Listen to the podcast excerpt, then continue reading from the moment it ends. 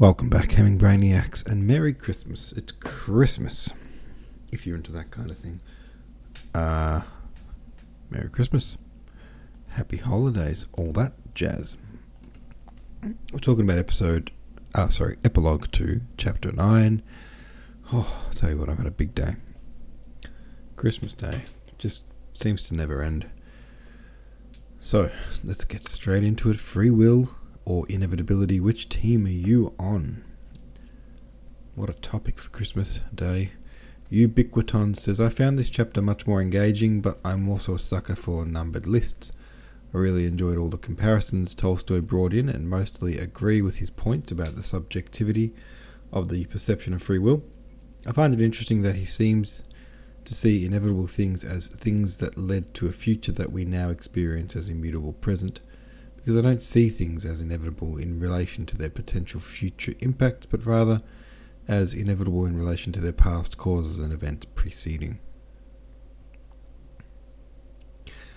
Karakikar says, Personally, I think we should act like free will exists and take responsibility for our actions, but punish others as if their wills, as if their actions are inevitable.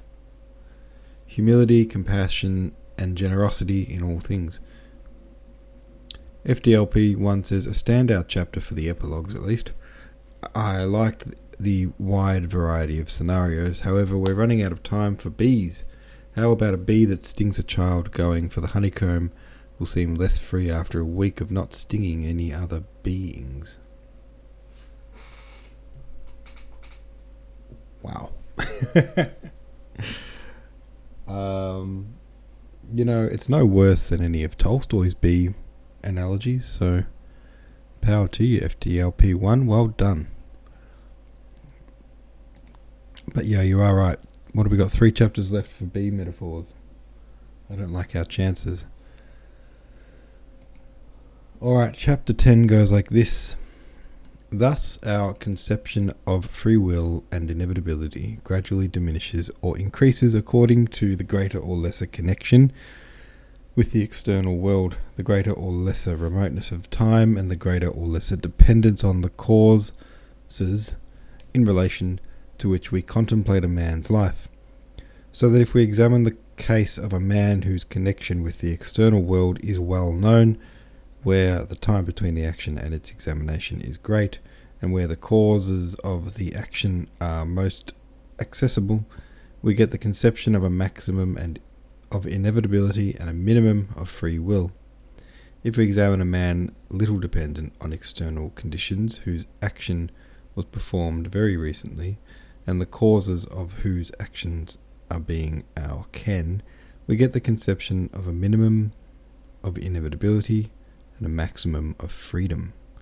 In neither case, however, can may however we may change our point of view however plain we may make to ourselves the connection between the man and the external world, however inaccessible it may be to us, however long or short the period of time, however intelligible or incomprehensible the causes of the action may be, can we ever conceive either complete freedom or complete necessity? 1. To whatever degree we may imagine a man to be exempt from the influence of the external world, we never get a conception of freedom in space. Every human action is inevitably conditioned by what surrounds him and by his own body. I lift my arm and let it fall. My action seems to me free, but asking myself whether I could raise my arm in every direction, I see that I raised it in the direction in which there was least obstruction to that action either from things around me or from the construction of my own body. I chose one out of all the possible directions because in it there were fewest obstacles. For my action to be free, it was necessary that it should encounter no obstacles. To conceive an, of a man being free, we must imagine him outside space, which is inevitably, sorry, which is evidently impossible. 2. However much we approximate the time of judgment to the time of the deed, we never get a conception of freedom in time. For if I examine an action committed a second ago, I must still recognize it as not being free. For it is irrevocably linked to the moment at which it was committed.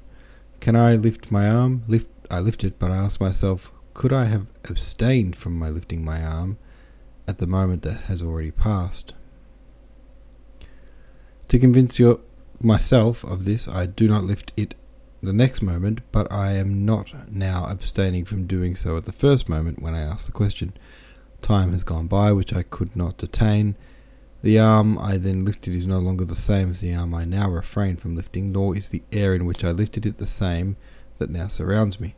The moment in which the first movement was made is irrevocable, and at that moment I could make only one movement, and whatever movement I made would be the only one.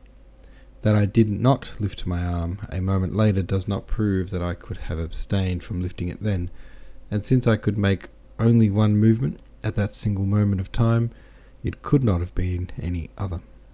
To imagine it as free, it is necessary to imagine it in the present, on the boundary between the past and the future, that is, outside time, which is impossible.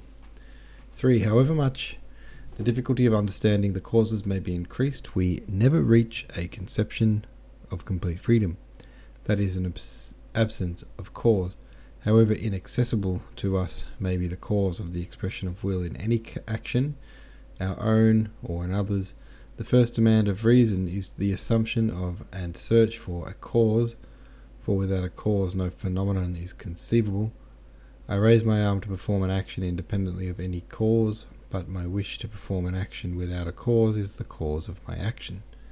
But even if I but even if, imagining a man quite exempt from all influences, examining only his momentary action in the present, unevoked by any cause, we were to admit so infinitely small a remainder of inevitability as equaled zero, we should even then not have arrived at the conception of complete freedom in a man, for a being uninfluenced by the external world, standing outside of time and independent of cause, is no longer a man.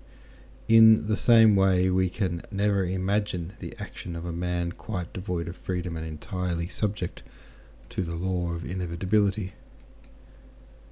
However, we, too, sorry, however we may prolong the period of time between the action we are examining and the judgment upon it, that period will be finite, while time is infinite, and so in the respect to there can never be absolute inevitability.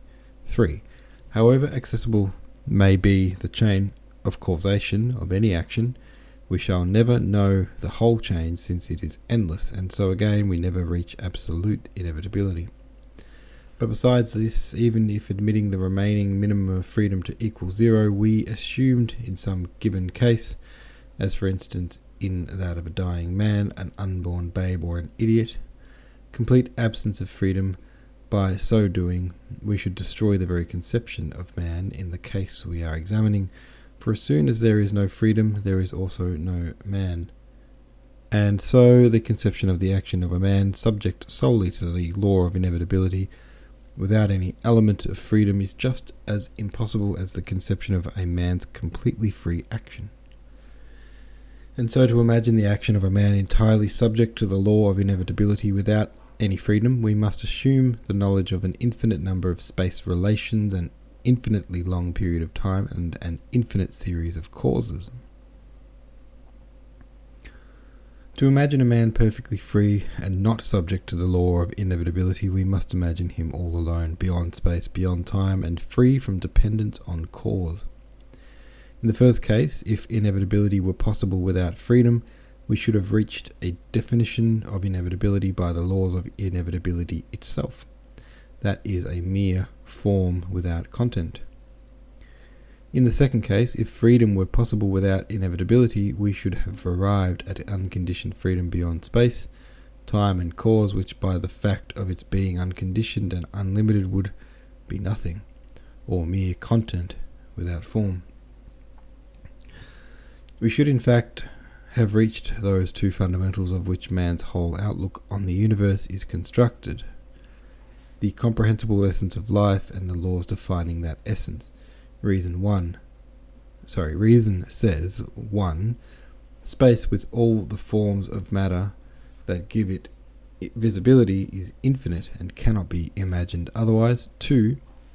Time is infinite motion without a moment of rest and is unthinkable otherwise. 3.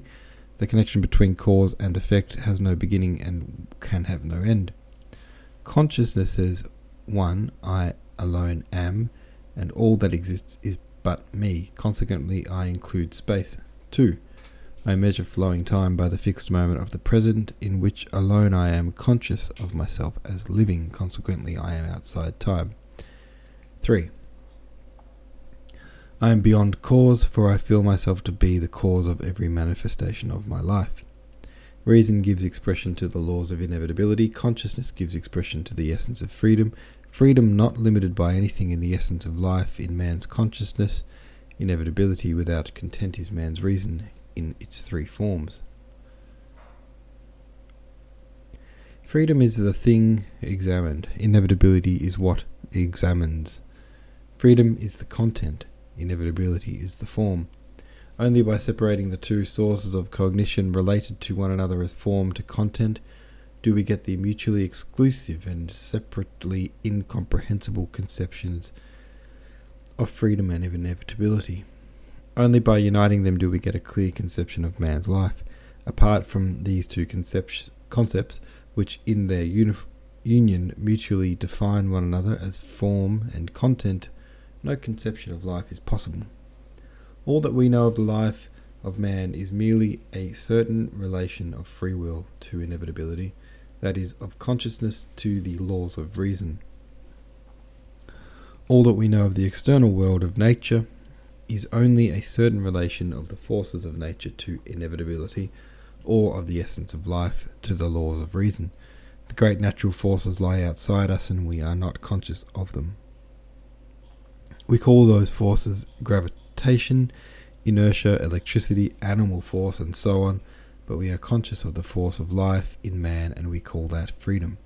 But just as the force of gravitation, incomprehensible in itself, but felt by every man, is understood by us only by the extent to which we know the laws of inevitability to which it is subject, from the first knowledge that all bodies have weight up to Newton's law, so, too, the force of free will, incomprehensible in itself but of which everyone is conscious, is intelligible to us only in as far as we know the laws of inevitability to which it is subject, from the fact that every man dies up to the knowledge of the most complex economic and historic laws.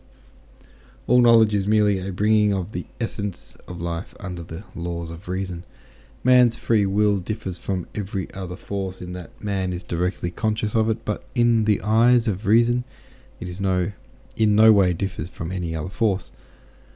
The forces of gravitation, electricity, or chemical affinity are only distinguished from one another in that they are differently defined by reason. Just so the force of man's free will is distinguished by reason from the other forces of nature only by the definition reason gives it, Freedom, apart from necessity that is apart from the laws of reason that define it, differs in no way from gravitation or heat or the force that makes things grow. For reason, it is only a momentary, undefinable sensation of life. And as the undefinable essence of the force moving the heavenly bodies, the undefinable essence of the forces of heat and electricity, or of chemical affinity, or of the vital force, forms the content of astronomy, physics, chemistry, botany, zoology, and so on, just in the same way does the force of free will form the con- content of history. But just as the subject of every science is the manifestation of this unknown essence of life, while that essence itself can only be the subject of metaphysics, even the manifestation of the force of free will in human beings in space and time and the dependence on cause forms the subject of history while free will itself is the subject of metaphysics. In the experimental sciences that we know we call the laws of inevitability, what is unknown to us we call vital force. Vital force is only an expression for the unknown remainder over and above what we know of the essence of life. So, also in history, what is known to us we call laws of inevitability, what is unknown we call free will, Free will is for history only an expression of the unknown remainder of what we know about the laws of human life. Alright, there we go. Another chapter about free will. How much can there possibly be to say on the matter? That's that. Thank you for listening. Two chapters to go. Wow. Nearly there. Well done. Merry Christmas. See you tomorrow.